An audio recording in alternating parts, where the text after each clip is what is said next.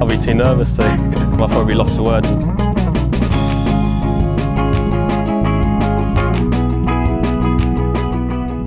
Hello and welcome to this week's Lost for Words podcast. I'm joined as ever by my co-host Jason. Jason, hi. Hello, Tom. How you doing? You all right? Yeah, good yourself.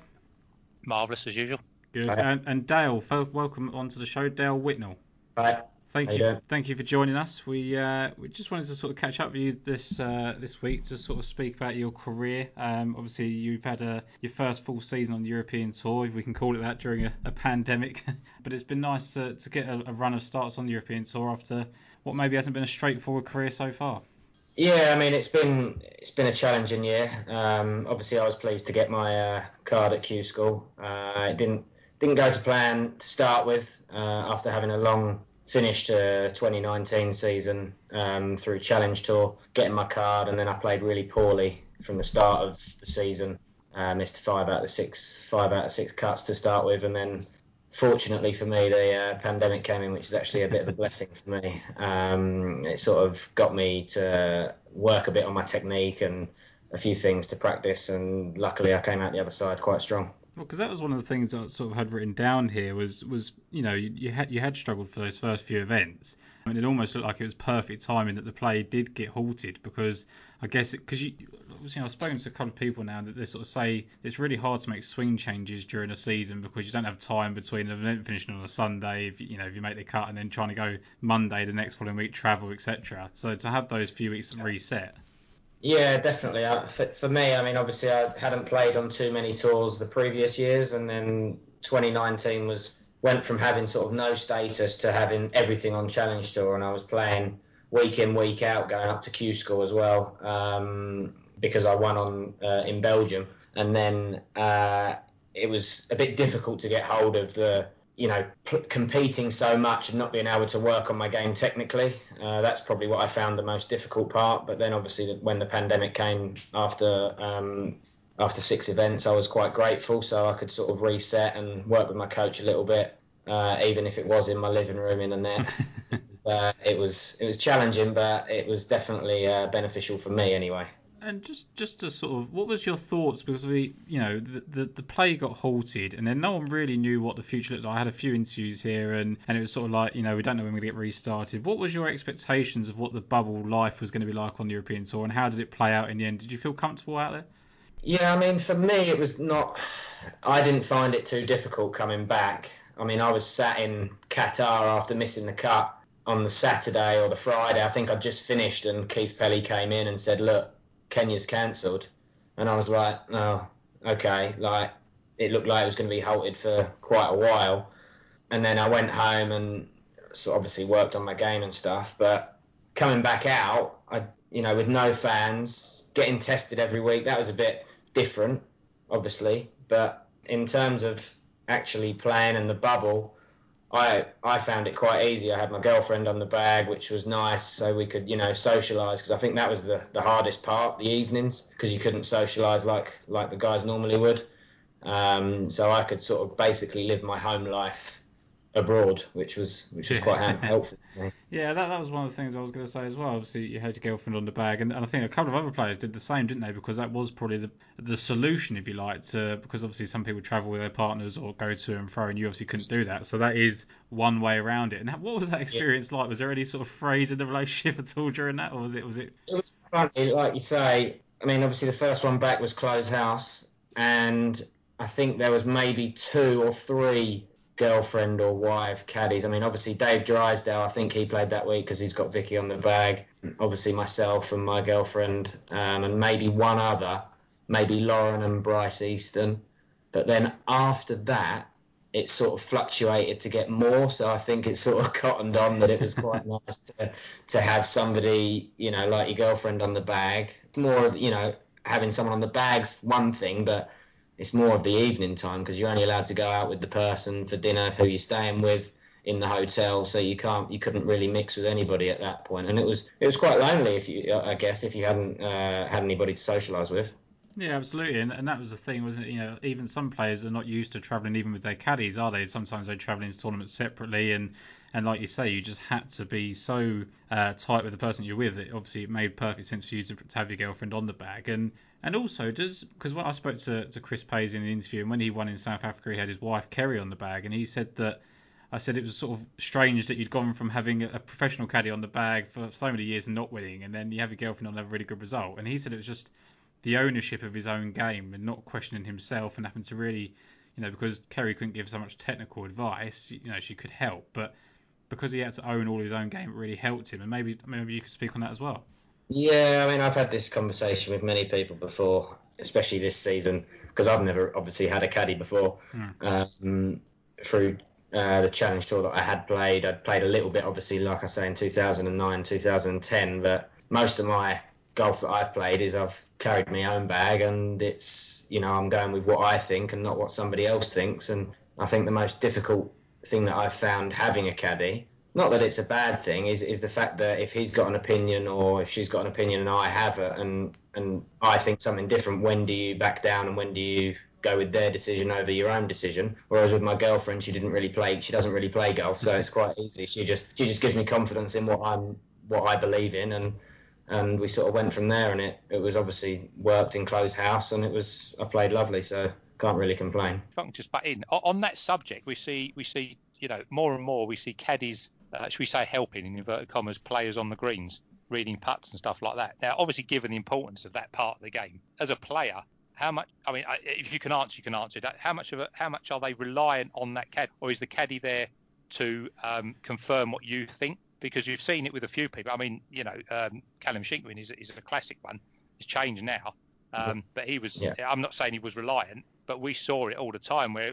Unfortunately, he lost yeah. confidence on the greens, didn't he? But if you miss a putt that your caddy's telling you the line on, you may not like believe it. How do you mm. feel as a player, sort of going to the next hole, going to the next 10 footer. Exactly, yeah, no, that's a very good point, and I've had this this this sort of discussion, especially on the greens. But then again, with with, with shot making, you know, yardage, how far the yardage is playing, not necessarily just what the yardage is. That's one thing, but you know, is it into the wind? Is it slightly crosswind? Is it not playing 150? Is it playing 160? And then you sort of, you know, that's where I found it difficult. Not so much on the greens. Like I use, I, I haven't, I've never really used a green book until uh, Q school. Um, and we'll probably touch onto that later on. But um, the green book's helped me a lot, and it's given me more of a reference to sort of know what I believe in is the line, and then it's just there for security. Uh, but yeah, I mean, on the caddies on the greens, it's a mix really. Some players sort of just completely just leave me alone on the greens, and some are quite reliant, like Callum is now with Sam on the bag. Mm. So it's uh, it's quite a, a wide range, I would say. Yeah, Jason, just we've just been obviously touching upon uh, Dale's start in 2009. I know you wanted to go back to, to 2008 and even maybe earlier to some of the, the impressive amateur performances that, that Dale put in there. Yeah, I mean, I mean, Dale, perhaps you can sort of fill us in on, on the junior career um, because obviously we know really from 2008 2009. Obviously, you won the Tillman yeah. twice. Uh, you got great performances at the Lytham Trophy. These are top performances. Tied fourth at Brabazon, tied fourth at the Irish Amateur. These are proper, proper performances. What was the lead up to that in your junior career? I sort of represented my county when I was, you know, quite young, as I was uh, grew up in the same county as Ollie Fisher, and he was a good friend of mine, and he, you know, he was somebody who I looked up to, even though he was a slight bit younger than me. He was always slightly ahead of, of me in terms of uh, where he was, um, with him playing the Walker Cup the previous uh, years to what I did and turning pro early. So I always had that as motivation and then I actually a, a, good story was that in when I turned when I was still an amateur, which I probably don't know this, but I reached final stage in 2008, the year before Walker Cup. I uh, had Matt Southgate on the bag for final stage of Q School. Oh. Um, which is which is quite a funny story because people were like, how how did you know why did you have Matt in the bag? I said, well, Matt was Matt looked up to me, and now I'm looking up to him a little bit because he's you know he's been through some stuff. Um, but as a junior, I I never got into the England setup until I was about 16. A couple of the guys who was in my county did, and I didn't, and that really sort of made me want to prove people wrong, I guess. And it managed to work out. I put some really hard F graft in. Um, and then, yeah, I had some, you know, really nice performances as an amateur. Like you said, obviously, I had a, a couple of wins in the Tillman Trophy. I think I won the North of England Youth twice, had a second in the Lytham Trophy, won the Portuguese Amateur. I think I mean, that's obviously gives you a lot of confidence going forwards. When I finished fourth in the Irish Amateur, the, I played. That was the week before the Irish Open, uh, and I played with Shane in the practice round, and he was, you know, we was having a practice round just, and uh, you know, he's going, oh yeah, so I'm playing the Irish Open, my first uh, European Tour event next week. I went, oh right, okay, mate, yeah, good luck. And then obviously went on and done what he did. Um, and uh, I mean, I remember that week it was absolutely blowing a gale. I think Gavin Dear won, and it was like 45, 50 mile an hour. The first was like 400 yards, and we could knock it green side. And the 15th or something was 320, and I was we were in driver five iron, I think. and it was just yeah, it was pretty crazy. But yeah, there's some good memories of the amateur days for sure.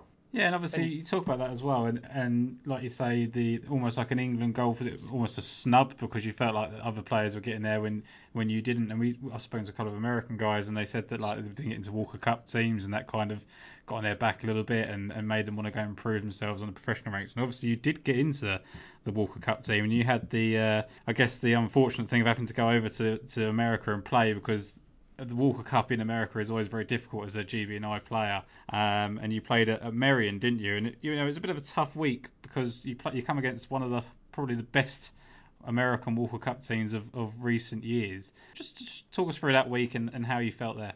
Um, yeah, I mean, I, obviously it was a it was a new experience for me. I hadn't played that much in America because a few of the guys, like obviously Bones, Chris Paisley, who I played uh, foursomes with in one of the games, he'd obviously been to college in America, and there were a couple of guys in my team that had been over to America.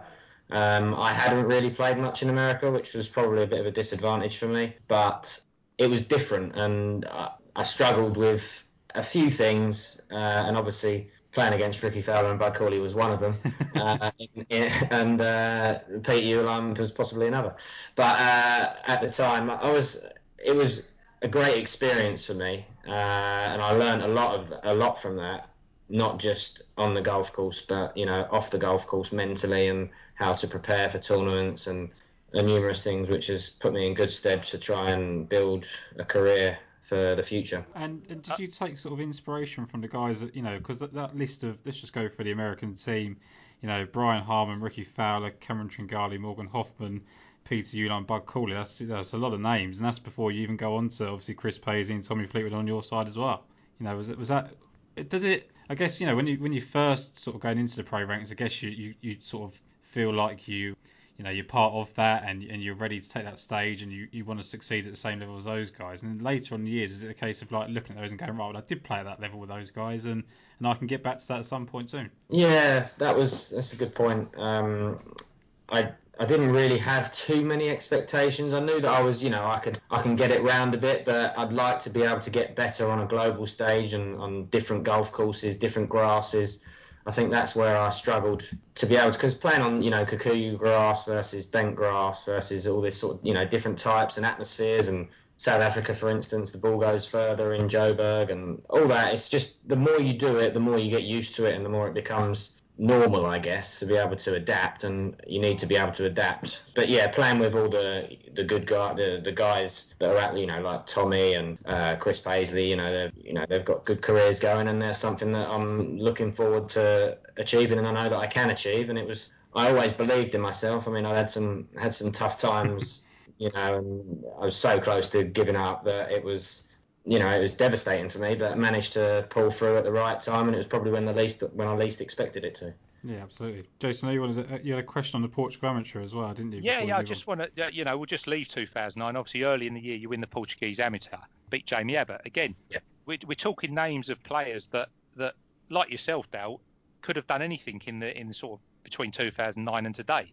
You know, Abbott's a great yeah. player, and you know yeah. those little margins between. Um, between you know being being still playing Euro Pro Tour and and being on the main tour are, are just they're minute.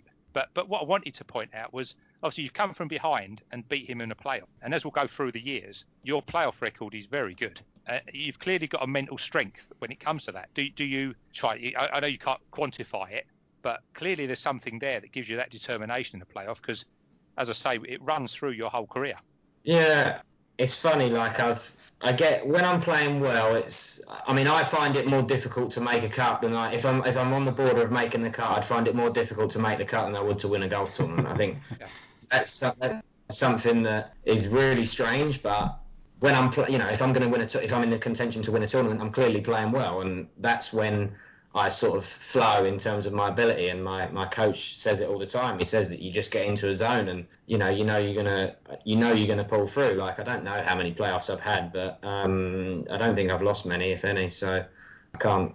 Yeah, it's just something in your in your blood, I guess. Another thing as well, just you know, because you've mentioned in an interview a couple of times recently about the financial implications of trying to play on tour and how costly it could have been in certain times playing more events and having a caddy and things like that. Do you think that that the pressure of making a cut versus you know winning? Because like you say, if you're playing well, okay, you've already you've made you've made money and you're going on to make more and you're playing, you've got the confidence. But if you've got to grind away to make a weekend, and there's serious financial implications, I guess, of not making a cut at all. Is that something that comes into mind as well? Hundred uh, percent. I've got no doubt about that. Anybody that says different and hasn't been in the situation that I've been in. So I think that I, you know, obviously if you're playing well, you're in the golf tournament and you can, and you're looking like you've got a good chance of winning. If you come second, you know, oh well, it's been a good week. You're going to earn a few quid and you're going to move on to the next week. Whereas if you miss the cut and you've still got your bills to pay and you can't, it's pretty difficult, isn't it? Yeah, absolutely. Yeah, that's the thing. I think that people because I think you know me and Jason we do a weekly you know betting podcast and and we sort of look at guys and think oh you know they haven't they haven't won for a while and are they just content with finishing second and fifth and things like that and you think well actually what we probably don't realise as people just sitting at home is is how good of a feeling that is to constantly be making money, constantly churning through, and have no worries with keeping cars and things like that. The you know the relaxation of being like that versus um, the desire to win. Maybe there's there's probably not too much in it because there's so much more pressure on making those weekends week in week out, I suppose. Yeah, definitely, without a shadow of a doubt. Um, you know, the more more weekends you can make, the better. Um, it's a bit on main tour this year. It's been a, a big learning curve. Um, but yeah, when you you know making the cut is is okay. I mean, luckily with the pandemic, we've uh, been getting um, a little bit of uh, help even if we miss the cut, um, which is nice. But um, it's not official. I don't think it's official prize money, but um, it sort of covers covers our a bit of our expenses anyway, which uh, which takes takes a bit of pressure off for sure. Um, but yeah, I mean, just try try not to think about it, but just focus on your process, and hopefully the outcomes will happen. Well, the other thing of that as well is, was it you sort of told at the start of the year that your card situation wouldn't change next year based on this season. So does that take the pressure off a little bit because it's not so much of a reshuffle as, as there would normally be? Yeah, I mean, when I was in lockdown, obviously, I you know, like I say, I, I hadn't really got too many too much funds after playing, you know, in Australia, South Africa, fifth five, making two thousand euros, and it's probably cost me twenty. Yeah. Um, it's not uh, it's not ideal.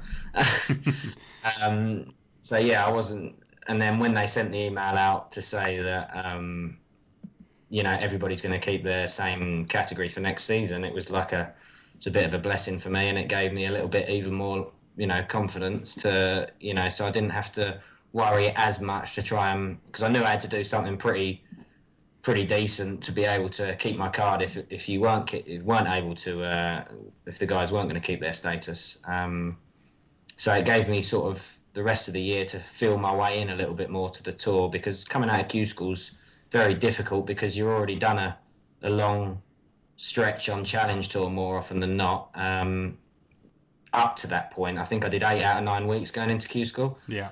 Um, and then you're sort of doing the same again, five out of six weeks in the road um, from that point. So you're sort of doing yeah, 13 out of 40, 13 out of 15 weeks on the road, which is a lot, and then that obviously drains you, so it makes it even more challenging.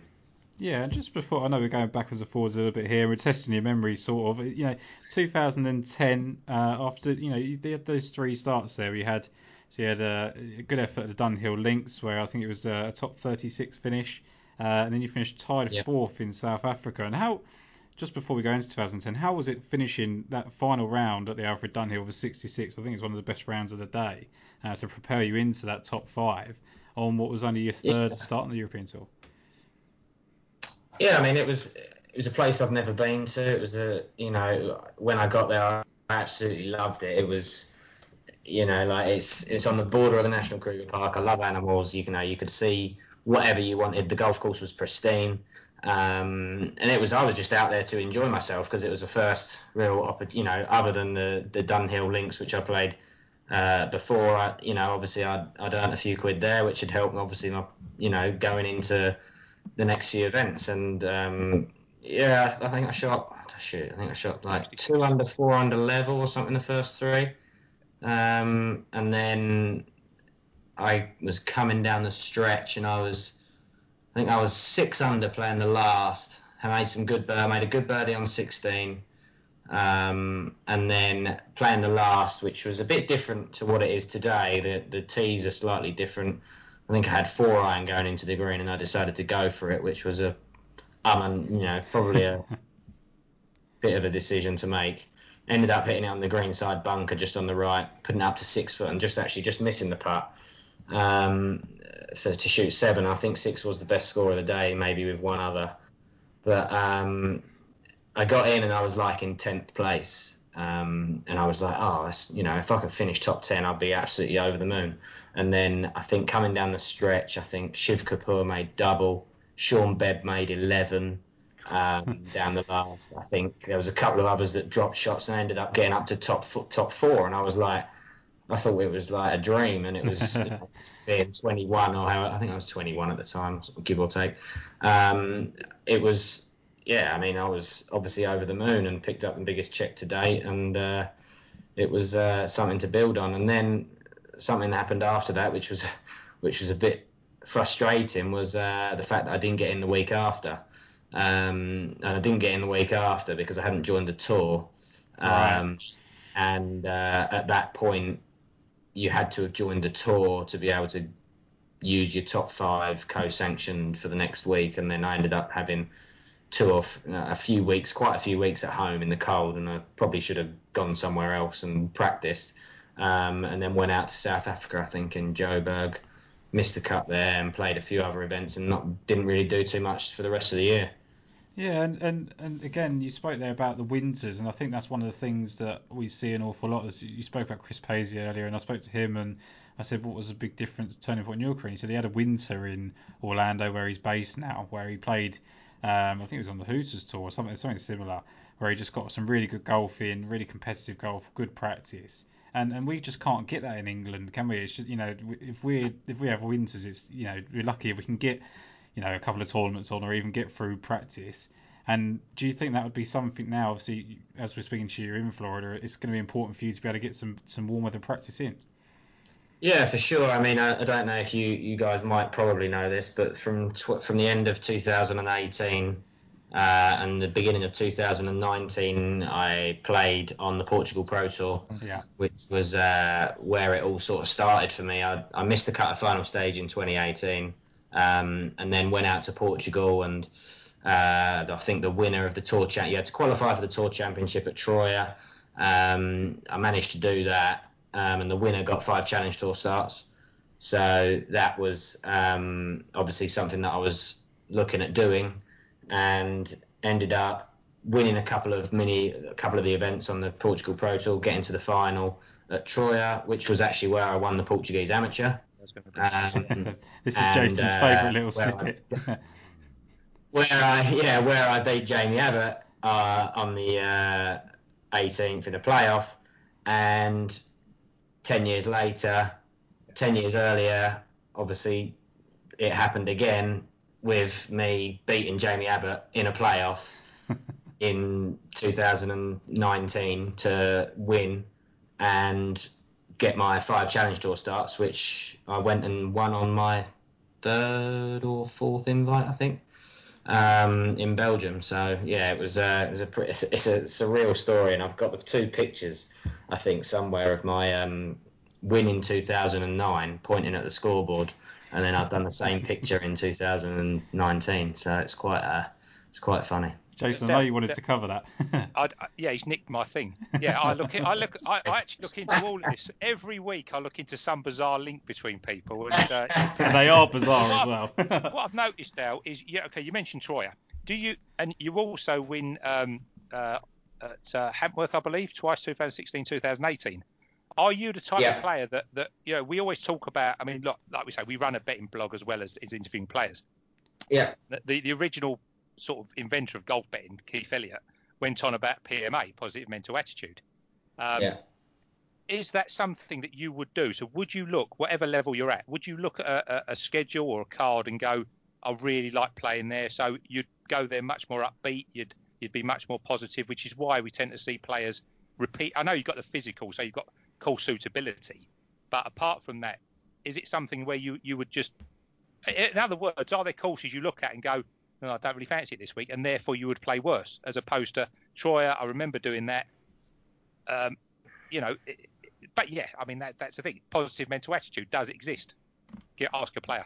Yeah, I mean, horses for courses is a definite rule in golf. I don't care what anybody says. You, you, look at any, you know, guy who's looking to have a punt or whatever. It's always, you know, you he's got form here, he's got form there. It is true. Like I, I mean, you and it gives you a good, you know, it gives you confidence because you know you've played there before.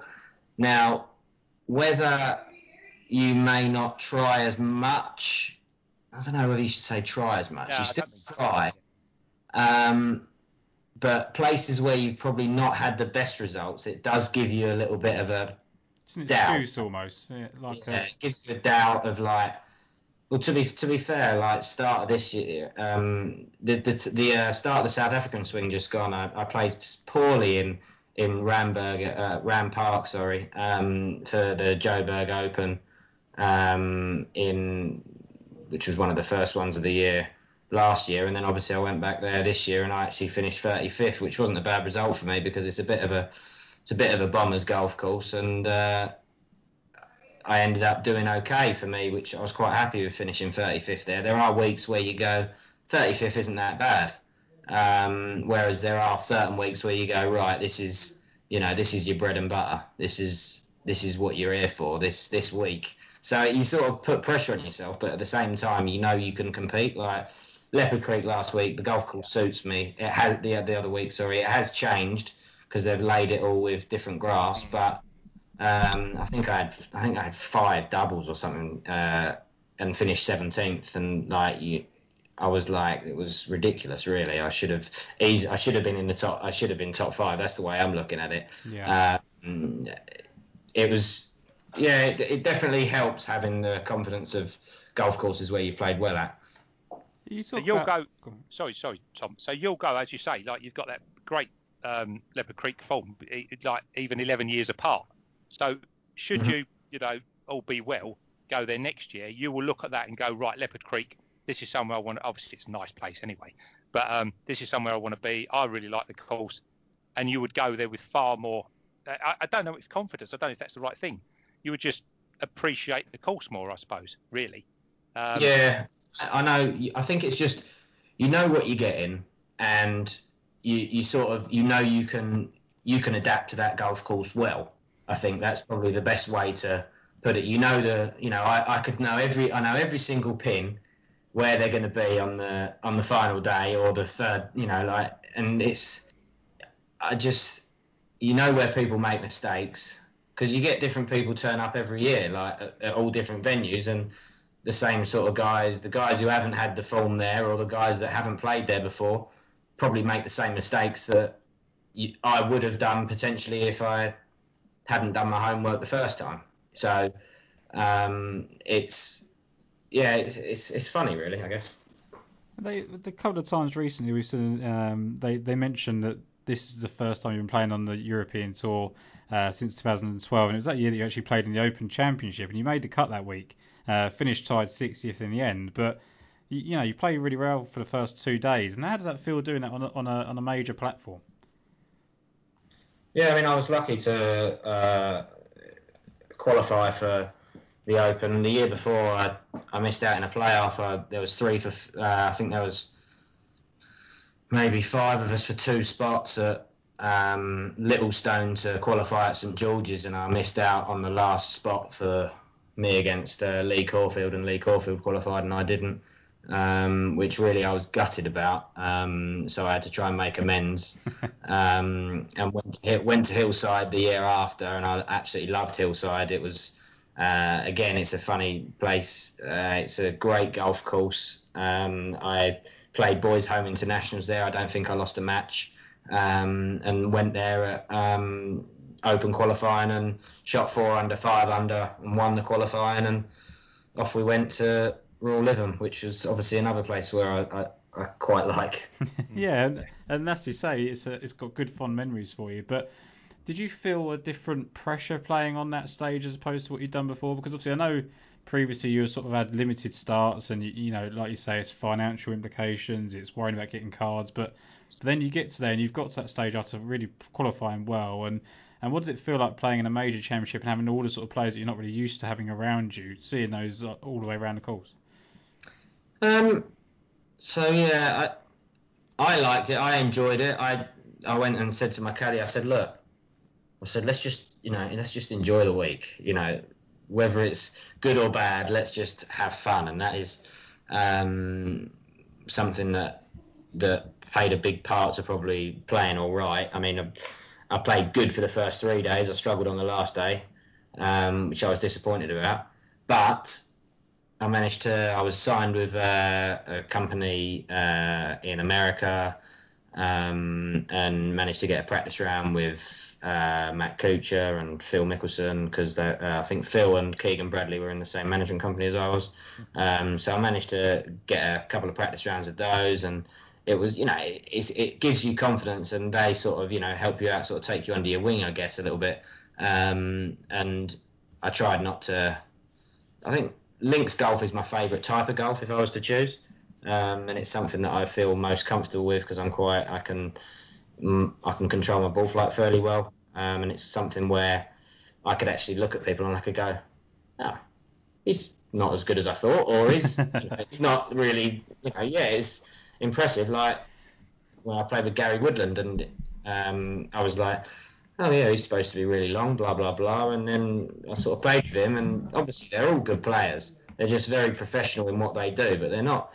You know, you look at them and you think he's not like a hero, yeah. You know, just because he's, you know, top 50 in the world or whatever, he's an absolute world beater. Like, I know what a top 50 in the world player is. I mean, I grew up with Tommy Fleetwood, so I and and Danny Willett was my foursomes partner for England. So I know, you know, I know he can. I know these guys can do it. So yeah, it's a case of probably not getting overawed by the occasion, but by the same time, like you say, you had those practice rounds. A couple of people have spoken about that, where it really does not only give you confidence, but it makes you feel like a sense of belonging. Then you, you get through the round, you just realise it's just another round of golf, and actually, everyone always speaks about links golf being a great equaliser, and you just spoke about it there that you know you actually felt like you had, you know, more chance than others when you're looking around because of the way that you can control ball flights, whereas they may have a brilliant, you know, long, you know, tee shot, whatever, but you know, there's when the wind comes about and they can't control it like you can, it's when you can come into your own.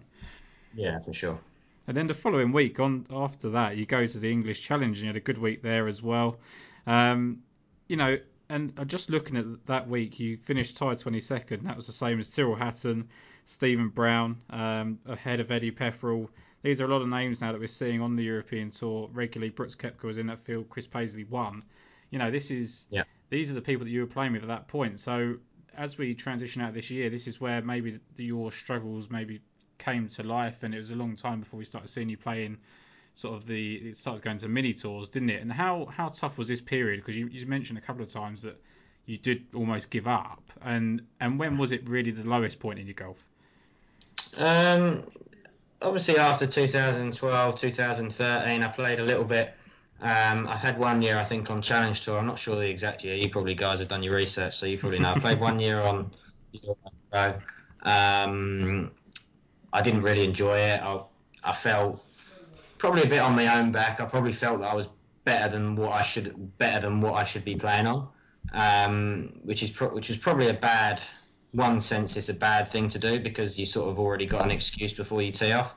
Um, but you can you know you can still get top five and go through challenge tour and and, and do that. But um, after that year, I decided that I wasn't going to play Euro Pro because I had a vendetta against it, I guess. Sort of, so I was like, no, I'm not going to go play Euro Pro. Um, if I'm good enough, I will go to Q School and I will get my card. That was what you know. Whether it was this year, next year, or whenever it was, that was my achievement and what I wanted. That was my goal and what I wanted to do. And I thought, right, you know, this is your opportunity. Um, and I think the next four out of five years or something, I, I think I only missed maybe, maybe getting to second stage once. I think I didn't get out of first stage once, and I got to second stage, and maybe missed getting to finals by probably three shots or less in every maybe four out of five years, um, which was frustrating. Um, and then obviously I did get it get to final stage in 2018, and then obviously I said about what happened after that. Yeah. Um, and that was obviously really difficult those those years there because I was just playing on Jamaica Tour now. I love the guys at Jamaica. I think they're they're absolutely Sally and Tony. They're you know it's a great little run tour, um, and uh, they've um, they've done a great job. Um, it was just a stepping stone from there. There wasn't any, um, which hopefully they'll be able to um, get something for next year, uh, which I've been speaking to Keith Pelley about actually. But um, uh, yeah, I mean it's it was very difficult. I stopped playing um, for a, a, a, limited time, not not that long. Uh, I went and worked up a pub, um, and then I got a van to do courier in about I think it was 2017 or 2018, 2017 maybe. Yeah. Um, I did a lot of a lot of courier work, self-employed. Uh, one of the guys down the golf club said this is what he does, and he sort of put me in touch with it. And I said, okay, I think I worked me nuts off through the winter, and I think I earned 15, 20 grand, and went and uh, that's where I went to Portugal for 2018 with, and that was and the rest is history, really. Yeah, so Jason, we were speaking just off air before Dale come on, didn't we, about those trips to Q School and and the resilience you have to show to go year on year to that and, and face a disappointment, then to actually come back and do what's happened over the last couple of years, especially after humbling yourself and going to do a courier job as well. Like that. I mean, no disrespect to courier jobs, but it wasn't what you had. Uh, you know, it wasn't your ambition at the start of the career. And Jason, you know, we said just how impressive it was that Dale's come back and done what he's done now. Yeah, I mean, we we we got a, a friend of the pod, uh, Toby Tree, who I'm I'm sure you know. Yeah. Um, Toby, yes. I mean, we we spoke. We I've interviewed him a couple of times in in, in print and uh, on here. He's a, you know, and he's very honest, like yourself, and we're grateful for that. It's the very same thing, I think. Um, very decent amateur career, and and for whatever reason, um, he put it down to to perhaps not working as hard as he could. Um, but really interestingly, uh, you look at the Q School 2019. I know you won the KPMG. Again, here's another one. 2019 is really good for us because you win the KPMG and um, again you win in a playoff. Uh, I, like I say, your playoff record's fantastic. If you want to look it up yourself, I'll tell you it is. Um, you beat Laurie yeah. Canter, who who again has yeah. come out this year like yourself and had uh, a stellar year really. Um, and it's great. I mean, I hope you both both kick on. You, you know, both come back from from not the wilderness, but you know what I mean, from lesser lesser standards to actually now start approaching the standard you expected many years beforehand. Um, so that's great to see. But what I want to point out about Toby is you go to Q School, and this is fascinating. I, I don't know how you've got the the energy to do all this. You know, you go to Q School. Toby, I know, we spoke to him, was bricking it final day. Um, he finishes yeah. 24th, minus 13. You, I don't know how you do it. You can explain it for here you um, you must know what you've got to do on final day going down the back nine, and you bogey 17 to go out of the card, knowing you have the birdie 18, the 108th mm. hole of the tournament. Take yeah. me through it because I, I, don't know what's going through your head. Um, so yeah, going back to the green books, this is where it, this is where uh, it comes back to uh, at Q school. So I was obviously I was nine under. I think I was playing the final day. Um, played some solid golf. I mean, it was pretty cold. It wasn't great weather. Uh, but the last day was the best weather of the week. But obviously, you know, the sixth day, mentally it's tough, physically it's tough, um, and obviously the pins are tough because uh, they are. It's the last day at Q school, so I'm, I'm, you know, getting ready to sort of prepare myself for the for the last day, and I was obviously with my girlfriend on the bag, and I said, look, I need to shoot three under today to get my card. It's, you know, I, I can't, you know, that is that's where we're at um, and obviously, I get. I think I was two two under playing 15, um, and then um, I birdie 16, um, and on 16, I was looking at my green book and I was looking, I think, oh, this is a little bit right. This is, you know, a little bit right to left. Um, and then uh, I was looking at my green book. I had about 10, 12 feet. And I um, just at the last, the last foot on the green book, it had a little arrow going to the right. So I changed my mind from right aft to straight and uh, it ended up moving to the left, and then just at the end, it just turned right and snuck in, um, and uh, that was that was quite big. But then obviously going to 17 was the par three. Um, I actually hit the green. I actually hit it to about 30 feet, I think I was um, playing with Wilco Nienaber actually, because um, he was. I think we were. Um, I think I was beating him. I was beating him by one but we we both sort of knew what we had. He had he had Dom Bott on the bag, He used to caddy for um, Torbjorn, who's now on Sean Crocker's bag. Um, he hit the green as well. I raced mine about seven foot by. Uh, he was inside me. He putted it up to about 20 feet, and uh, he putted up from 20 feet to about a foot and a half, and he went to tap it in and he missed, like literally, oh, a, like literally a tap in and missed um, like one footed, you know, didn't line it up properly, missed. Um, and then I was like in a bit of shock there. Like I, I was like, "What are you doing? Like you didn't. like, it's the most important, you know, time of your life, and you've done that." And anyway, I went on to miss my putt from about six, seven foot. So I've, I'm now made bogey, um, and he's made bogey. So he's 11 under, he's 10 under, and I'm 11 under, going down the last par five. It's tough. It's quite a tricky par five. It's sort of it's reachable for me, but it's it's still two good hits for me. I mean, Wilco's just uh, lathered a driver down there. I, I hit driver first to about I had 245, I think, 250 flag, um, with obviously water down the left. The wind was off the left. It was a bit of a smelly shot left in. He's a driver. He's got seven iron in. I'm like, oh, okay, fair enough. Um, it's not an equal whatever. game, is it? yeah, easy, easy. Uh, so I've hit driver down there. I've got sort of 245, and then all I've seen, I'm standing in the fairway because obviously, you know, you're thinking this is like, you know, it's the most, probably mo- most important shot of my career without a shadow of a doubt. And I'm standing over it and I'm thinking, and all I can see is this person coming back in a buggy. So now I've got to wait. This guy's hit it in the hit it in the piss or whatever he's hit it. Right? He's hit it on the left down the water, and he's come back and I've got to wait for another 10 minutes, right, in the fairway, right, for him to hit his shot and whatever, gets it done. So now I'm feeling like a bit stiff. It's getting cold now. It's getting towards the end of the day. I'm thinking, God, just keep yourself warm. The amount of practice swings I had just to keep warm, I thought I was going to fly. Um, so anyway, I've had 245. I've said, right, this is the shot. This is it. Bang. Smoked it straight on the green, about 30 feet short of the flag. Happy days. Rolled it up to about a foot short of the hole. tapped it in. It's the best relief I've ever had until I realised that it might not be enough. and I think there was six, five guys I think could come in to um, five guys. If they played the last, if they all birdied the last, I was out. Wow.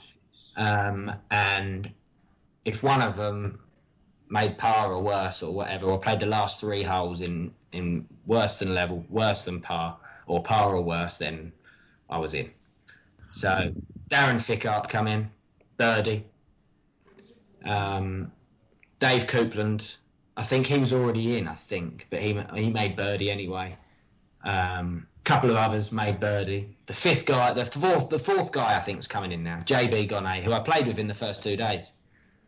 He's laid up. I'm thinking, all right, I've got a chance now.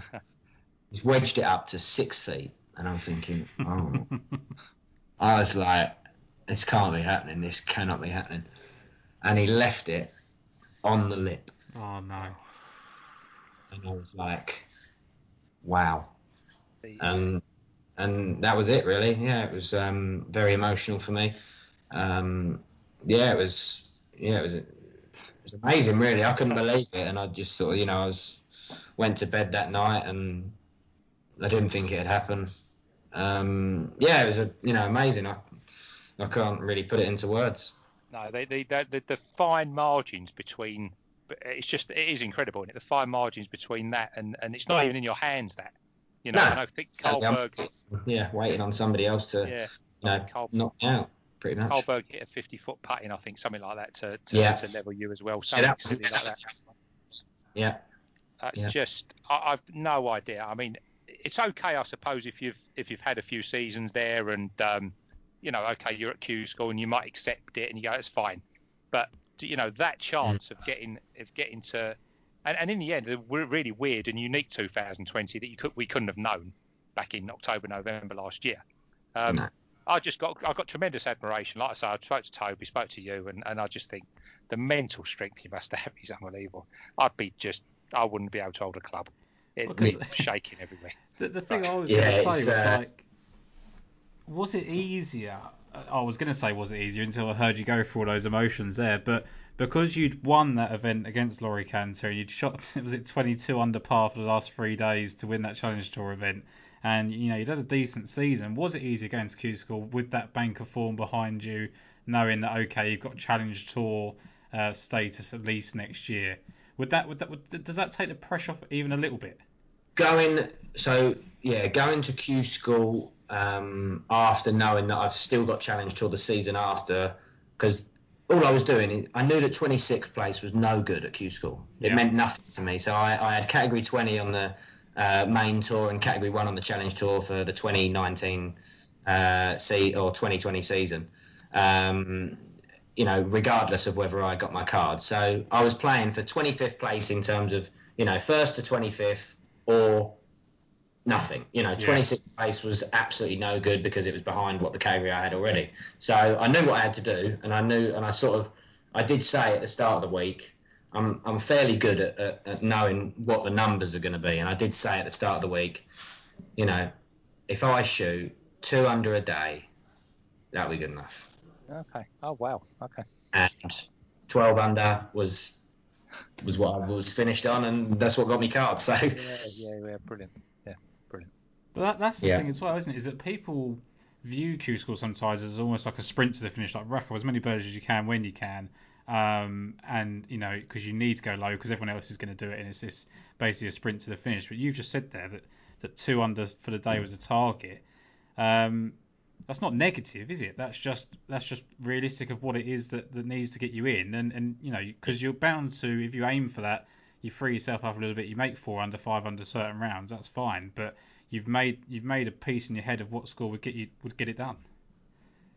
Yeah, exactly. I mean, I always try and set myself like me and my coach always try and set myself goals of, you know, what do we think is going to win the tournament, or what do we think, you know, what's a good target this week. Um, you know, if you ha- if you asked Johannes Veerman at the start of the week, um, or after the first two or three days of Q school uh, that he got his card, he'd have, he'd have laughed at you because I think he was six over or something for the first two days and ended up shooting 67, 65, something the last two days and get his card. I think. Um, I played with Johannes the, uh, last week, I think.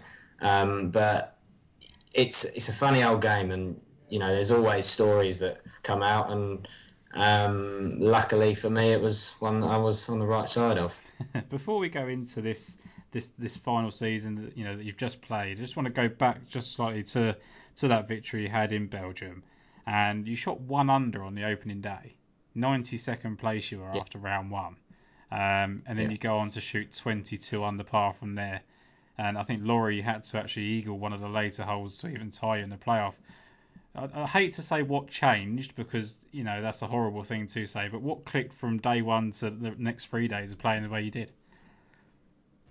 Um, I uh, yeah, like you say, I shot one under on the first day, um, and I made an eight on a par five. I think the fifth, um, and I was, you know, the golf course was. It was it was obviously relatively easy, scoreable. There's a lot of wedges. It suited me down to the ground really. Obviously, I was very disappointed to shoot one under, um, and I was thinking, right, the cut's going to be like three or four, four or five under potentially, you know, because it was so bunched. Um, I think I think Sebastian Heisele shot 10 under, I think, the first day. Yeah. So um, I think I was nine behind after the first day and shot one under, and I was sort of scratching my head going, okay, so I'm this, this far behind. Um, and then the second round, I was, you know, steady. I think I was one or two under through nine. I know that I needed to shoot two under on the back nine on the second day to make the cut. I knew I knew that's pretty much where I was at, um, and ended up shooting five under on the back nine, and I think I finished. Uh, yeah, I was because I was one under. Yeah, so I was two under on the front nine on the second day, and then shot five under on the back nine. I think I eagled the par five 11th and birdied three more holes coming in, um, and ended up shooting seven. So at that point, I was still probably, I think I was like 25th or 30th or something maybe. Uh, yeah. Even after even after the second day, and I'm seven. I think I was. I might have been. So what was I? Nine. I think. I think I think I got it down to you 18th after the second yeah, day. Yeah, say yeah, about 20th. Yeah. Um, so I was nine under for eight under. Uh, eight under, yeah. Eight under for two rounds, and then I sort of said, right, well, let's just do it again, and uh, I sort of started solid, played nicely. You know, didn't do too much wrong. Hold a few putts, got my wedges into the right places, and and ended up shooting another seven. And I was like, okay, this is, you know. And then even I don't know where I was after that. So, so you were in tied seventh place after three rounds. Yeah. So you're so, three back going so into Sunday. Yeah, so I was three back going into Sunday, and I was thinking, right, well, I, you know, it's going to be, I, like I say, I'm fairly good. I know that I think what was it, 19 or tw- 19 might have been leading, or 20, 19, 18 uh, at that point. Yeah, it was 18. Laurie was on. The three yes. of them were 18. Richard Mansell and Ross McGowan as well. Yeah, so there you go. Um, 18 under. So I'm thinking, well, one of them's going to shoot five. Yeah. You know, I was thinking it's it's going to be 22 if I'm very lucky to get into a playoff, or 23 is not going to be far away. You know, so I'm going to have to shoot eight under. So started solid, um, and then I think I think on the I think I three putted the eighth, made bogey, um, and then I birdied on the back nine. I hit a nice, nice, made a nice birdie on eleven, the par five. Then birdied twelve, made a good up and down on the par three, 13th, and then hold about an eight footer on 14 for birdie. Hit a nine iron to about two foot on 15 so that was another birdie. And then 16 I parred, which was a tough little par three. 17 I hit driver straight down the middle and had 115 yards, perfect gap wedge for me. Put it to two feet, hold it, and I was thinking, right, okay, well I need to birdie the last to give myself a, you know, to give myself a chance. There was nothing else that I was thinking about. I was thinking, right, this is, you know, I've got to get a good drive down there, hit a nice drive, um, and then just flew it a bit long I think, on uh, long right of the green. And then I think on the challenge tour footage, I think uh, you might have seen it. I got up and down. It was a really good up and down. The ball was the flag was in a little gully. I put it to about a foot and a half and set the target of 23 under. And I was, you know, I wasn't sure whether it was going to be good enough or not at that point. Went and signed me card, um, which was about it's about pretty much three, four hundred yards away from the uh, 18th green. So it's quite a walk. Uh, and obviously, I was you know third or fourth group from the last, so there was still a few guys out there. So by the time I'd I'd uh, gone and signed my card, I had a bit of time to spare. I was sort of walking around in circles, and then I thought, well, I walked down the 18th and. I walked down the 18th and got about 100 yards from the green, and I could see what was happening, and I knew that Laurie had to eagle the last, I think, to tie me. Um, and uh, I watched I watched his put his shot into about 25 feet, and I was like, here we go. I was actually on the phone to I can't remember if it was my parents or somebody I was on the phone to, and then all of a sudden they I didn't even need to tell them they just heard the roar, and I was like, right, okay, gotta go, see you later. Um, obviously, but I know I've known Laurie for years, um, and uh, I obviously went and said, look, well done, mate you know, great putt, blah blah blah. And uh, obviously we went to the playoff. So by that point, I think I birdied six out my last eight holes to get you know to finish nine, to finish 23 under, eight under for the day. And then we both birdied the first playoff hole. I had about a 12 footer, 15 footer for eagle, I think, and just raced it by and hold the one coming back. And then we both, uh, so we both made birdie. So we went back again uh, Laurie's a bit longer than me, so he hit three wood, um, and I hit driver. um, and then I hit five iron. I hit first. I think. Uh, no, he hit first and flew the green, went long. I thought, okay, now's my chance. Uh, and I think I hit five iron um, to about 25, 30 feet, just short right of the hole. Um, and then he, uh, 20, about 20 feet, and he chipped up just outside of my ball. And then he missed. And then I rolled mine down to about a foot and obviously managed to hold that and uh, managed to get my first challenge tour victory, which was um, extremely um, satisfying. Um, and I just remember coming, you know, at the uh, prize giving, um, and afterwards, Laurie said to me, he said, "Look, Dale," he said, "I'm so happy for you. Um, you spent all your amateur career beating me, um, and you know, it was only a matter of time." until you got um, you know until you got to this level um, and uh, yeah and I said that in my speech I said look I'd like to thank obviously Laurie for you know saying a couple of words to me that mean a lot and uh, but I managed to get him this time so um, yeah that was that was quite emotional for me um, as you probably saw in the interview. Um, but yeah no it was a, it was an unbelievable week. That's the thing. I think that, that one of the nicest things is that when your you sort of colleagues, if you like, recognise the journey you've been on because that's 10 years after you've turned pro and okay you've had some you've had some wins as you spoke about in the Jamaica Tour Portugal you know you'd won at that level but this was another level again for you wasn't it? This is you trying to get yourself back to where obviously your talent belongs. Um, and it, you know there's no way you cannot get emotional about that you know whether it's on Challenge Tour European Tour PJ Tour mm. Majors whatever you know winning's winning isn't it and to do that against someone like you say that you grew up with and to do it by shooting eight under on the final day. I mean, I know you said that you set yourself a target and you knew what you needed to do to win, but it's one thing knowing what you need to do, and then to go, to go and do it. I mean, I know you'd had two previously good rounds, you know, to build some confidence, but that's still a hell of an effort when the when the title's on the line.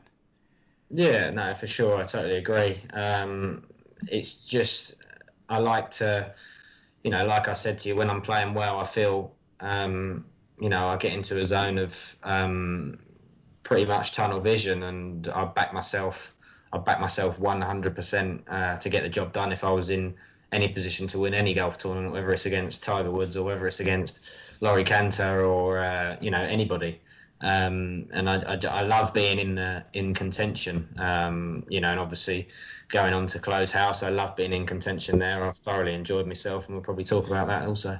Yeah, absolutely. Just before we get on to that, I want to talk because just the following week um, after winning, you then go to the Open de Bretagne in France, and you know you finished. Uh, I think it was eighth there as well. So obviously you can hold on to your form. Um, is there something different about playing your first event as a winner at that level? Um, yeah, I mean, maybe a little bit. I mean, probably by that point it still hadn't sunk in, to be honest, even because it was drove straight down to um, straight down from Belgium uh, to Plymouth, and uh, sort of yeah, I think I I played in that event before many years ago when I first turned pro, um, so I did know the golf course a little bit. Again, it was a it's a fiddly golf course, but it sort of suits me a little bit again because it's quite windy on the coast and it's controlling your ball flight.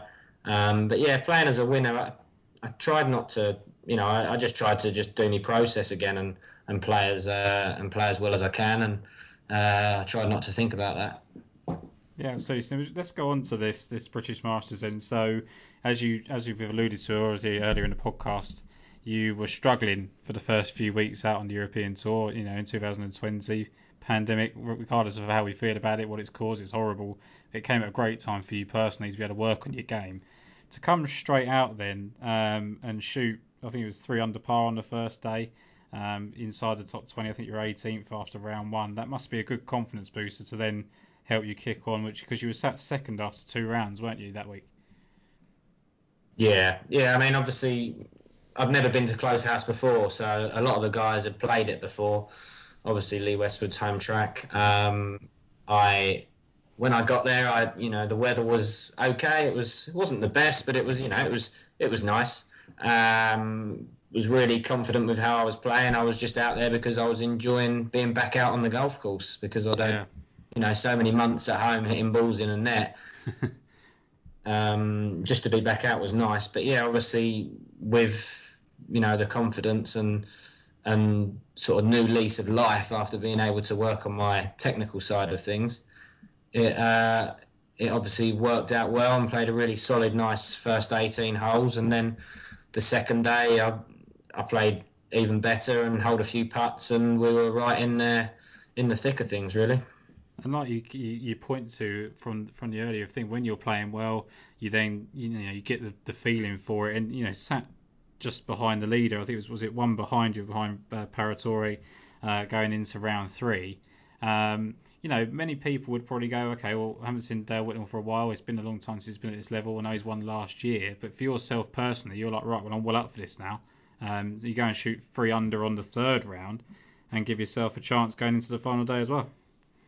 Yeah, of course. Um, it was like I say, it was a new experience for me being in the final group and being on the TV uh, pretty much every shot, uh, knowing that the cameras were following us around.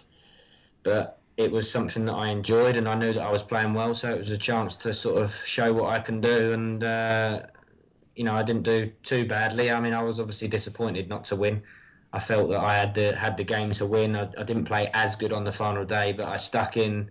Could have easily gone awry, and uh, obviously, the third round put me in contention, and uh, the second round, and you know, it was just it was just a great experience to be there uh, at that time. It felt like the start of the season to me because obviously after the pandemic, it was um, with the break, it, it sort of was a new lease of life. Like I said. Yeah, absolutely. And you say that it was nice to show what you can do, and that you're aware of the fact you're on a TV, you know, TV coverage, new experience. But the thing I uh, wanted to ask about someone that's just come through the season like you have, what was the impact of having no fans there? Was there was that any impact to you at all? Does it make it easier when you're in contention, harder to get up for it, anything like that? Uh, for me, it was quite simple. It was pretty much how I've been playing uh, for the last few years on on Jamega tour. There's hardly yeah. any fans, um, which probably played to my strengths a little bit, I guess. Um, I said that into my interview. They said, you know, what's it like playing with no fans? I said, it's no different to me. uh, I haven't had, you know, I haven't had anybody come and watch me. So now all of a sudden, you know, if we if we do end up having fans, I might have a few, which would always be nice. Not the fact that I I don't want fans. It's just how I was comfortable. I think it it doesn't affect me obviously having no fans because it it's what I'm used it's what I was used to, but I think it affects the guys that play off the crowd, um, especially at the top end. Um, and you know you've hit a shot and there's no clapping and you think you've hit a good shot, but you actually don't know until you get up there. you know, yeah, so absolutely. Uh, you know, you, are waiting for the crowd, you're waiting for the, you know, the clap, and there's no clap, and you're thinking, oh, is that is that in the bunker then, or is it long, or is it in the water, or where is it, you know? but um, yeah, that's that's probably, you know, and coming down the stretch, obviously, it's different. Um, but for me, it was it was pretty pretty similar. Because one of the, the um, ideas I kind of get and the impressions I get from someone like Rory McIlroy, for example, you know, top end of the scale, he feeds off of that crowd. I think he's a show off, so he likes the fact that you know when he hits, he's one of these towering freewoods into the green. He loves the applause, the claps he gets. How do you think you're going to respond to? Because crowds should be back hopefully next season. You know, you get yourself into into contention at a top event. How do you think? I suppose it's difficult to predict because it's hard to know what it'd be like. But do you think that was something that will get you well up for it? Because you obviously like being competitive and being in competition. It, I don't, I can't see someone that would would fold because you like just being there. Once you're playing well, like you say, you're confident. So do you think you'll enjoy the aspects of doing that in front of a crowd for the first time? Yeah, well, I mean, obviously, you know, playing in the Open, I, I, I, was lucky enough to, to be able to have the crowd. So it's not like I don't like the crowds. Yeah. Um, I, you know, there was plenty. We had a whole entourage of people when I qualified for the Open come up to uh, Royal Lytham, which was good, and uh, obviously the general public, which came in, and uh, it's something that. You know, I, I, I would have struggled if I was playing poorly, but you know, I feel like my games, you, you know, come on leaps and bounds this year, playing playing again and traveling again and getting used to that. Um, and yeah, I mean, the more the merrier. I mean, I'd be. I think everybody would say they'd love fans to be back. Uh, I think everybody would. Um, so yeah, it's something to look forward to, and hopefully that will happen at some point. Yeah, definitely. Jason, I know you got a couple of questions here for for Dale.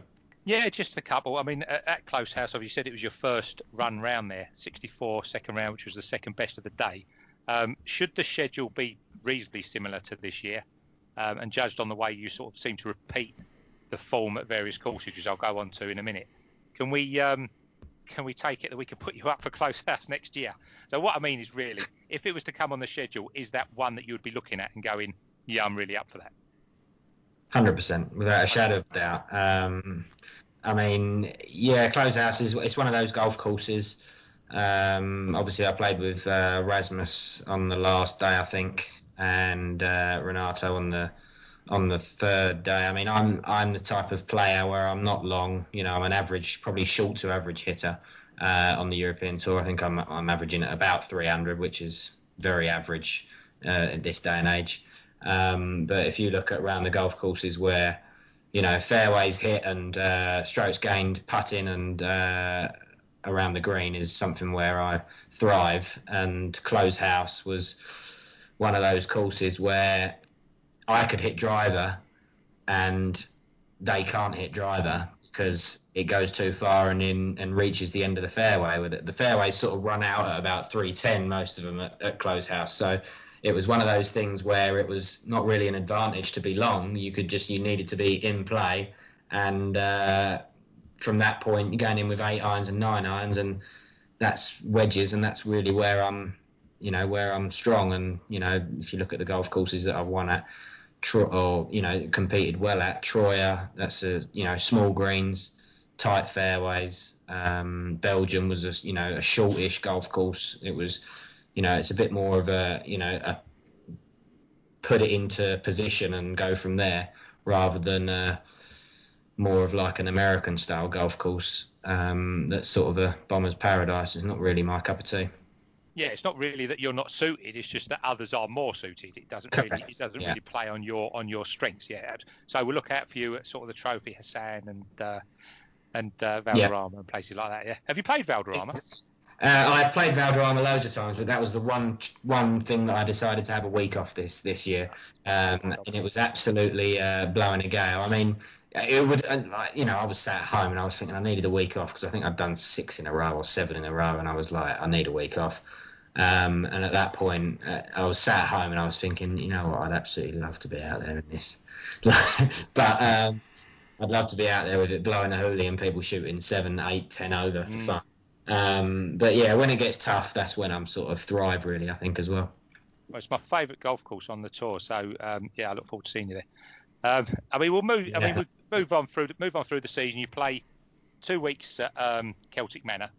Um, re- yeah, reasonable finishes, 31st and 27th. Good finishes again on the Sunday. Yeah. You got history of doing good finish on the Sunday.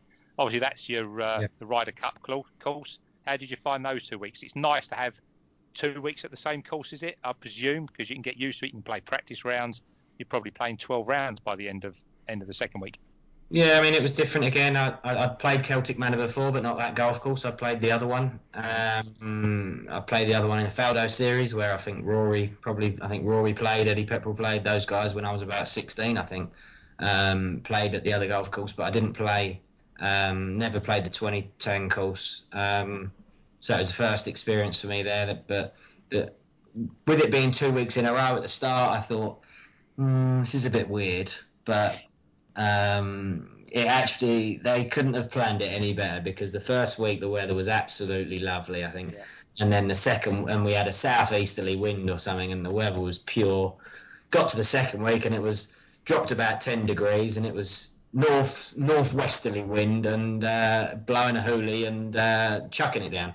So um, it was yeah, it was quite funny because the golf course played completely differently. So it was it wasn't really playing the same golf course, which uh, which worked quite well for the tour. So um, but no, it was I, I enjoyed Celtic Manor to be honest. I've not I haven't been obviously like I said I hadn't been to that that exact golf course before. Um, but uh, thoroughly enjoyed it, and it was you know two solid weeks really. Yeah, Belfry is um, yeah. I mean, first round seventy six. You've got to come back from that in you know in quality field. Um, it, eh, was that was that a letdown? Was it at all at any point like that? Yeah, it was a bit. It was a bit disappointing. Um, I don't know how many weeks in a row I'd had up until that point. Um, how many I'd played, but I think five, I think. Yeah, I think I was getting to the end of my tether uh, uh, in terms of fitness wise, and I, I, don't know if I had a week off after that or not. Um, I can't quite remember. um, or what was after that? Uh, yeah, Was you it- get a week off and then you get to Portugal. Yeah, so that was the Valderrama week. Yeah. Was it? Yeah, that makes sense. Um, yeah, I was just a bit. I think I was a bit overdone. I'd, I'd played Belfry before. I hadn't. I don't think I'd played great round there, and I, I think I was out. I think if I remember rightly, we I played with a few. I think I got the side where it was really bad weather, and I didn't finish my round because we was on the tenth green and it was flooded, and I think I was the guy that actually ended up making it get called off, and we had to go in. It was ridiculously bad the weather. Um, I, it was, yeah. I mean, it was. I was looking forward to a bit of, you know, a bit of time off, to be honest. Um, and then, uh, yeah, week off and went on to Portugal and um, had a nice solid week there. Played played pretty solid. I can't really complain. I can't remember when did I finish there, twenty fourth or something. Yeah, yeah, Yeah, 24. sit spot on. Yeah, Yeah, with, so, with that, uh, because you're saying that you like a tough golf course, you like it when it get, the harder it gets, the better sort of thing. You know, short game, that's the way it suits you. And then we, we look here, and you t- 24 for the Portugal Masters. It was a it was playing tough that week, but it's generally a low scoring event. Um, and then also just looking, so there you finished 24th and, and keep the scoring well. Italian Open 22nd, which was really low scoring. Um, what when you finish sort of top 25 there, and you spoke about earlier, is, is it a case of like, do you know what, they, they're good finishes for me on those golf courses because, you know, we saw a lot of players hitting, you know, par fives and tearing them apart, the longer hitters and things like that. And like you say, is it hard to keep up scoring at those sort of golf courses for you? Yeah, I mean, uh, Portugal, I was quite happy with that. Uh, it- the the rough wasn't the rough wasn't ideal. The, I struggle with certain types of rough, I think, uh, which which is something that I'm, I need to improve on, and that's partly why I'm out here to, in Florida to try and work on, you know, hitting the ball out the rough and even out the fairways. It's it's, it's a totally different, you know, the balls come out, the ball comes out the fairway different. Just uh, you know, trying to sweep it off the top rather than clip it or you know, trying to take a bigger divot. This sort of the grain on the on the fairways and as well as the greens. It's it takes a bit of getting used to. Um, but yeah, going back to uh, like the likes of Italy, I mean, I've got to take my hat off to Ross McGowan that week because that was an absolutely unbelievable week. Like I know Ross fairly well, and uh, he's a he's a great guy. And I, you know, obviously, I was looking at the playoff, thinking Ross and Laurie. I, it wouldn't bothered. You know, I was quite happy for either of them to win. I, not that I don't want anybody to win, but those guys would have been. You know, if they was up there, they I would have been definitely. You know, I waited and congratulated Ross on the last, and uh, it was uh, that that how he won round there with with where he hit it as well, especially on the last day, was was something else. Because that is that was it was a long golf course. It was not easy. Um, you know, the scoring wasn't bad. You know, 20 under. Um, if somebody would have said 20 under at the uh, after the third day would have won, they'd have said no chance because they'd thought it'd have been 23, 24. But luckily, Ross and Laurie had a bit of a gap from what I remember um, ahead of the guys behind, so they could manage to shoot like maybe one under or level or something on the last one under or a couple under on the last day to end up winning. Um, but yeah, I mean, I actually shot a really nice round final day um, to finish, you know, 22nd or whatever I did there, which I was, you know, I was quite happy, and that really gave me a good bit of confidence going into going into the weeks ahead in, and obviously Cyprus. That's what I was going to say. You finished with a 66 on that Sunday, which is one of the better rounds again of, of the day, which seems to be a common theme of yours, is that you do tend to take advantage of those Sundays because that is a thing that you know we. we uh, and that joke about sort of Matt Kooch used to go back into backdoor top tens all the times, and when it when it was just a paycheck, he would uh, he would ride into it. But you do seem to be that like it's almost as if when people get to they're tied 30th or something after three rounds, they're a bit like, I can't, you know, maybe can't be bothered, don't put in so much effort. But it seems to be you'll go right until the end, and if your best round comes on the last day, then great. Because as you just said there, it takes you straight into the Cyprus Open where you had a great week. Yeah, exactly. Um, Cyprus was uh, first time I've been to Aphrodite Hills as well. Uh, one of the guys from my county is the head pro there, so uh, and it was um, it was a good week. I mean, the facilities there and everything. It was a the hotel was fantastic, the food was fantastic, the golf course was fantastic. It was uh, it was a pleasure to be there, and it was one of the best of the year in terms of facilities and golf course wise.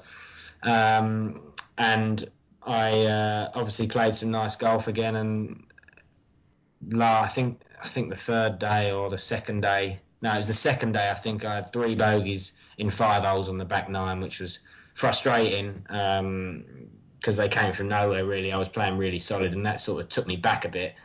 Um, but I still made the cut, obviously. And then third day, I had a solid day.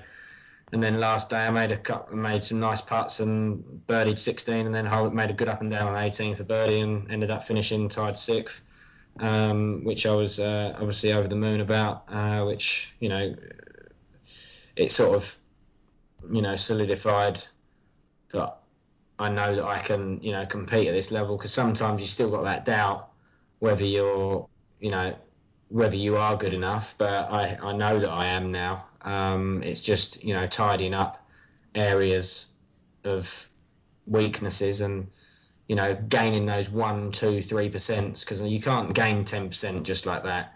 It's you know, it's making one more six foot putt around or you know, making one more up and down. It's not it's not much. It's, it doesn't take much to get into the top the top five or win a tournament compared to finishing 30th. There's not really much there at all. That's it. And you go into after the third round, you go into the final round three behind again, as you were um, going into into Belgium. So when you won the Challenge Tour, so probably a nice familiar position for yourself to be in, giving yourself a chance. And you know, you shoot at 65 on that final day, do everything probably that you possibly could, and it's just a case of Callum was one ahead of you going into the final round and shot at 63 and shot a couple of better. You know, I think, like you say, sometimes results are better than okay. Some people could look at it as you didn't you didn't win or you didn't you know had a chance to win and didn't. But to me, it's like well you you shot 65, done everything you could, put it out there. It was a low scoring day for everybody, and it's just probably a case of one or two putts here and there that that could have changed you know the outcome maybe. Yeah, exactly. I mean, there's not many people that shoot 70 on the final day and win a golf tournament, especially this day and age.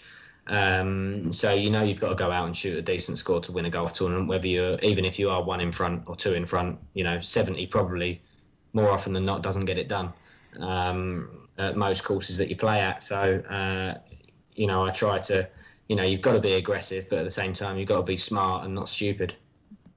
Yeah, absolutely. Jason, I got a question here for for the Cyprus Open as well. Yeah, first of all, yeah, I mean the Cyprus Open, obviously, you know the top lot um, are big hitters off the uh, off the tee as well, which was the advantage down uh, 18 for sure, um, where they yes. could all reach.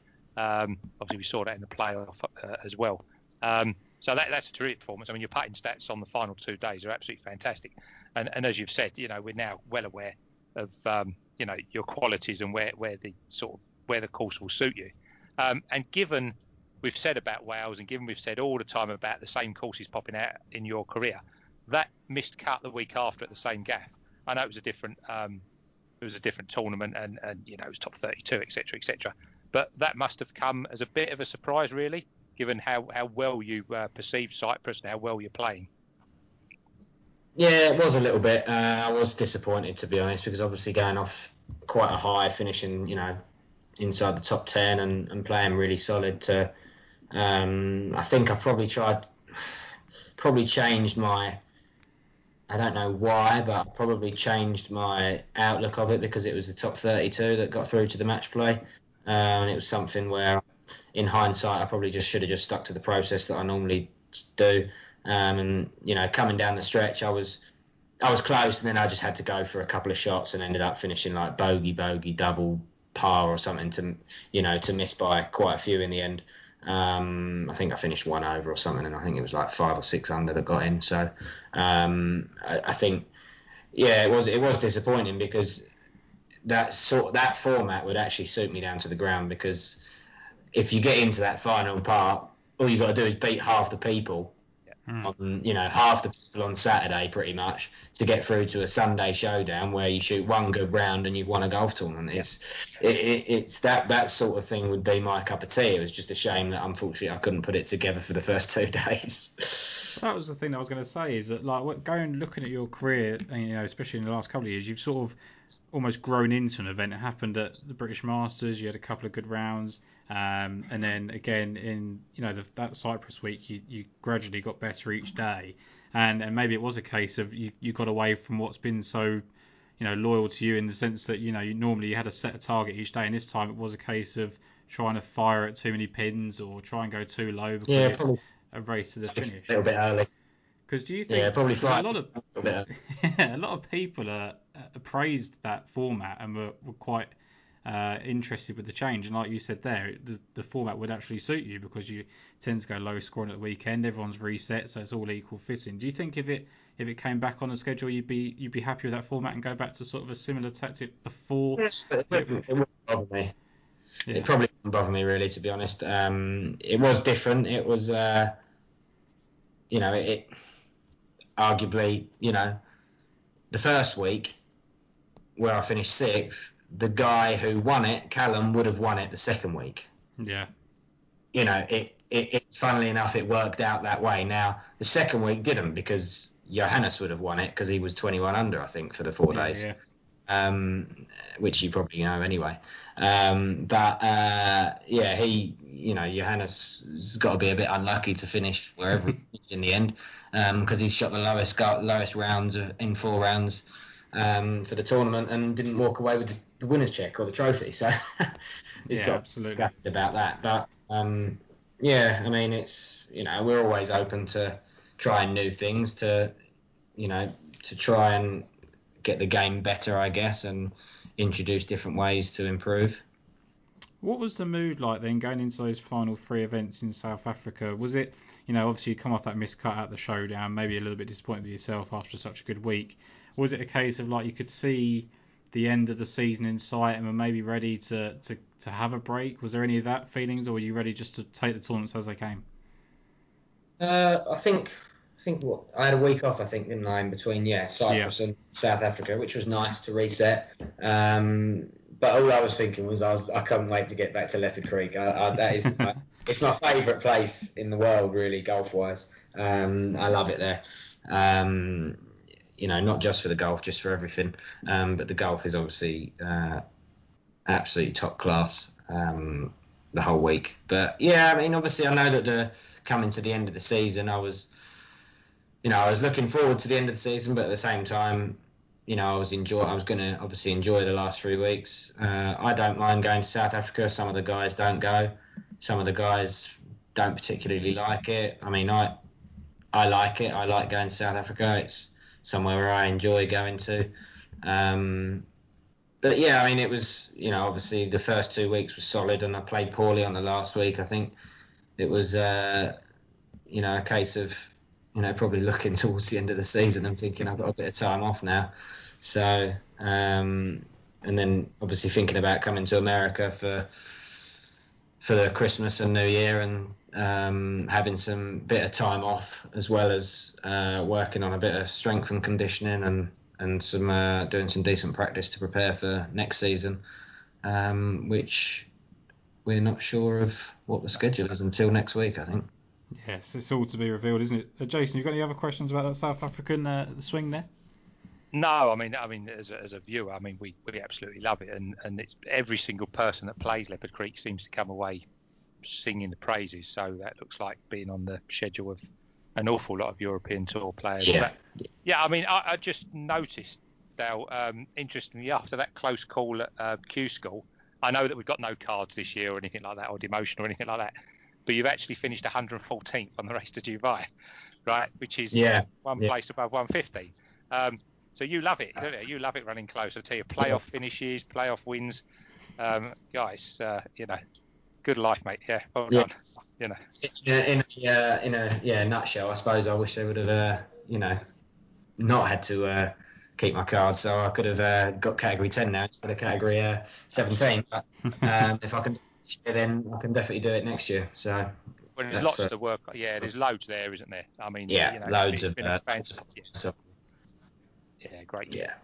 How important is it now? Obviously, because you've seen what your game can do at the level you've played at. You've, you've like you said, you solidified. You, you, had that top four finish at the British Masters, then you really solidified that in, in Cyprus. You played well in Italy, so you know the foundations there now, as, as your game is at the moment. You've just spoken about strength and conditioning, which is obviously important how and, and we've seen it with so many different players now. How easy is it, or how tempting is it to get away and try and pursue distance? Because you've mentioned a couple of times that there's people that are longer on tour, and is that something that's even in your mind, or you just you just really now now you've got to the stage where you are don't want to get away from your game?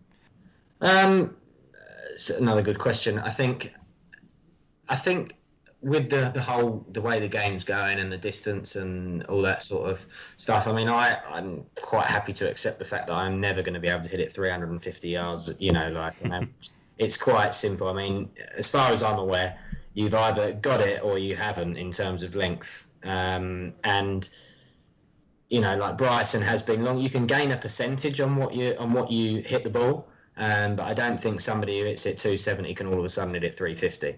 That's uh, I, think um, the way I'm built um, is one thing. I mean, I'm just over 10 stone, pretty much six foot tall, so I'm not I'm not big. I'm you know I'm I'm I'm about you know I'm quite wiry. Um, I mean, I carry the ball 200 and probably 280. Uh, you know, with swing speed of about 110, which will be below average. Um, but it's, uh, I mean, for me, going back to horses for courses, that sort of stuff, that is where I'm going to look at next year and really plot down and target specific golf tournaments, which is where I'm I'm going to be basing my schedule around. And uh, luckily enough, I've managed to play some golf courses where I've learned some more about and ones that would suit me more than others, and that is really what I'm going to be looking at, and obviously just improving slightly on the ones that don't suit me as much. I mean, like I said to you, if I can, you know, if I can finish top 35 in the tournaments that don't suit me as much, then that's not so bad. Do you feel, sorry, Dale, to interrupt, do you feel that, that comes with all that experience that you've got? Because we look at somebody like Matteo Manassero, who went after length at like, what, in his early 20s, and, well, you know, killed it. I mean, destroyed what he had um, because he was searching for something that he may not have been built to, to have. Um, but because obviously you've had that experience, you've been there, um, you now know what suits you, and that's that's that's the right attitude to have, in my view. But has that come with experience, rather been thrust in the limelight at 18 or whatever he was? Yeah, I mean, I think, I think that when you get on tour and you know you know having like for Matteo like I grew up playing amateur golf with Matteo uh, European European boys and all that sort of stuff. Um, I think coming out and playing on tour you you've got the option for so many different a coaches b gadgets and you know see what you want to what you actually want to achieve. Like like I say you can't nothing's you're not going to improve 10% just like that. Um, and you know you've got to be able to have faith in your own ability i think and and have the um, resilience that you can do it yourself rather than there's no magic cure to a golf swing. You know if you're struggling that bad it doesn't necessarily mean that you have to go and you know see this coach or use this gadget or you know pursue this pursue this way. I mean the people of you know Matteo Manassero got to where he's got got to where he was because of hard work and he's believed in himself. Then all of a sudden he's had the opportunity to use other things and you know pursue distance and all that stuff. It's, I, I think him and I think Martin Kaymer's another one. I think he's now realised that you know he's starting to play some good golf now because he's going back because he was trying to gain some distance or trying to trying to hit a draw. I think you know to try and win the Masters and that and look how that turned out. Mm. So um, I think you know, you've just got to believe in yourself. And yeah, there's going to be some places where it's going to be more difficult for you to do well. But you know, you don't win much in golf at all. You know, like if you look at, you know, golf is the hardest sport to win. You, you get used to losing. So, um, but losing is not so bad. Um, so yeah. Yeah, yeah, and that's the thing. I think that one of the things I really liked what you said there is that, and what I wanted to focus on before we before we go here, taking off your time, but this was your first full run at the European Tour. And and now where you've missed that, you didn't miss that many cuts when you consider the season you've had and and being, uh, you know, your first full season, you've got the opportunity now to turn those missed cuts into you know 30th, 5th, 35th, 40th place finishes, which you know some weeks like you say are fine, they don't suit you. You've already circled two courses there. You know the Betfred British Masters, uh, which no matter what course it's going to be at will probably suit you. You know that's a chance to win if we go back to Aphrodite Hills, which I think we may do, that's you know another chance. There's probably another couple, like you say, Portugal you play well, Italy you played well, that yeah. you, you know you can realistically expect to go well.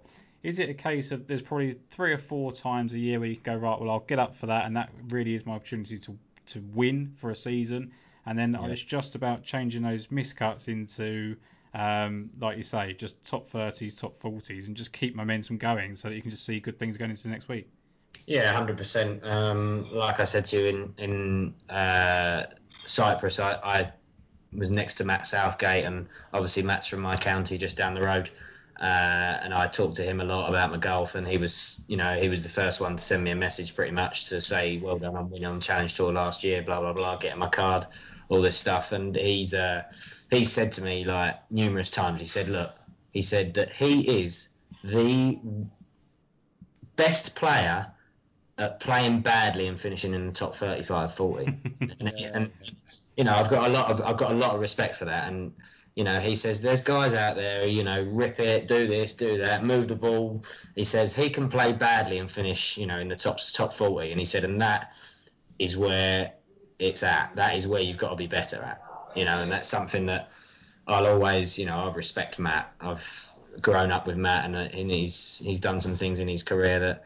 Uh, are uh, amazing, really, as far as I'm concerned. Um, and uh, yeah, just getting better at you know playing badly. If you can play badly and still finish inside the top 40, then then I don't think you're going to have a bad career. Yeah, I like that. So I think that's the thing, isn't it? Is is just getting it round. Is because because the, sometimes missing the cut and missing it by five or six shots is can be a hell of a demoralising. If you can just you know, even when you're playing badly, get round in a 73, 72 and, and make that cut yeah. and, and, and, finish, you know, yeah. then you can say, well, this is me at my worst. And, and what can I do when, yeah. when it starts to click? If you have a good practice round on a Monday, if you have a good range session, then you can go in there full of beans and, and full of confidence and take that on. Uh, Jason, I know you've got one more point, and I'm going to let Dale go because obviously he's uh, we're taking up enough of his time. It's been here a little while. Yes, yes, sorry. Yeah, I mean, no, look, just, just, I mean, I'm from Essex as well. I'm in Romford. Um, I played Five Lakes as well, um, very very badly, a lot worse than you, Dale. Um, so you know, look, we're cheering you on for the season. It's been a fantastic year for you, and uh, yeah, you know, you know, myself and Tom and, and the pod will be will be cheering you on, and hope to see you uh, lots more, you know, lots more top fives, and hopefully the win, you know, when we get the schedule. Uh, one more thing, Ross Spurgeon, yeah. who I believe you know, he says hello as well. Um, yeah, I know yeah, I know well. Yeah. yeah. Um, and that's it, really. I just, I just want to I just want to thank you for, for, for your time, really, Dale. Um, you know, appreciate it. Yeah, no problem, Jace. No problem, Tom. Um, if you're ever about, Jace, I'm I'm I live in Chelmsford actually, so um, oh, I uh, yeah I practice at um, I practice at Crondon Park uh, when I'm at home, which is uh, in Billericay really way. Um, but yeah, if ever you're about and fancy a drink, uh, hopefully COVID approved, then uh, let me know, and I'm oh, more than if, if, you want some, if you want some confidence boosting, it's good to play around a golf with Jason.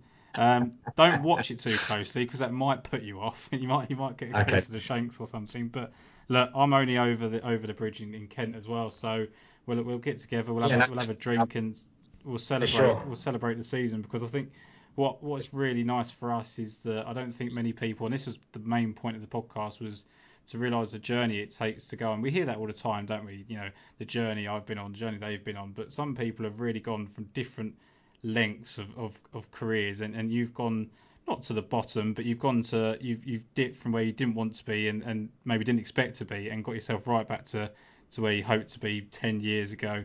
Um, it's, it's, from hard work and commitment to it. So, well done for that. Um, thank you for joining us, and we'll we'll catch up soon. No, it's a pleasure, guys. Thanks very much.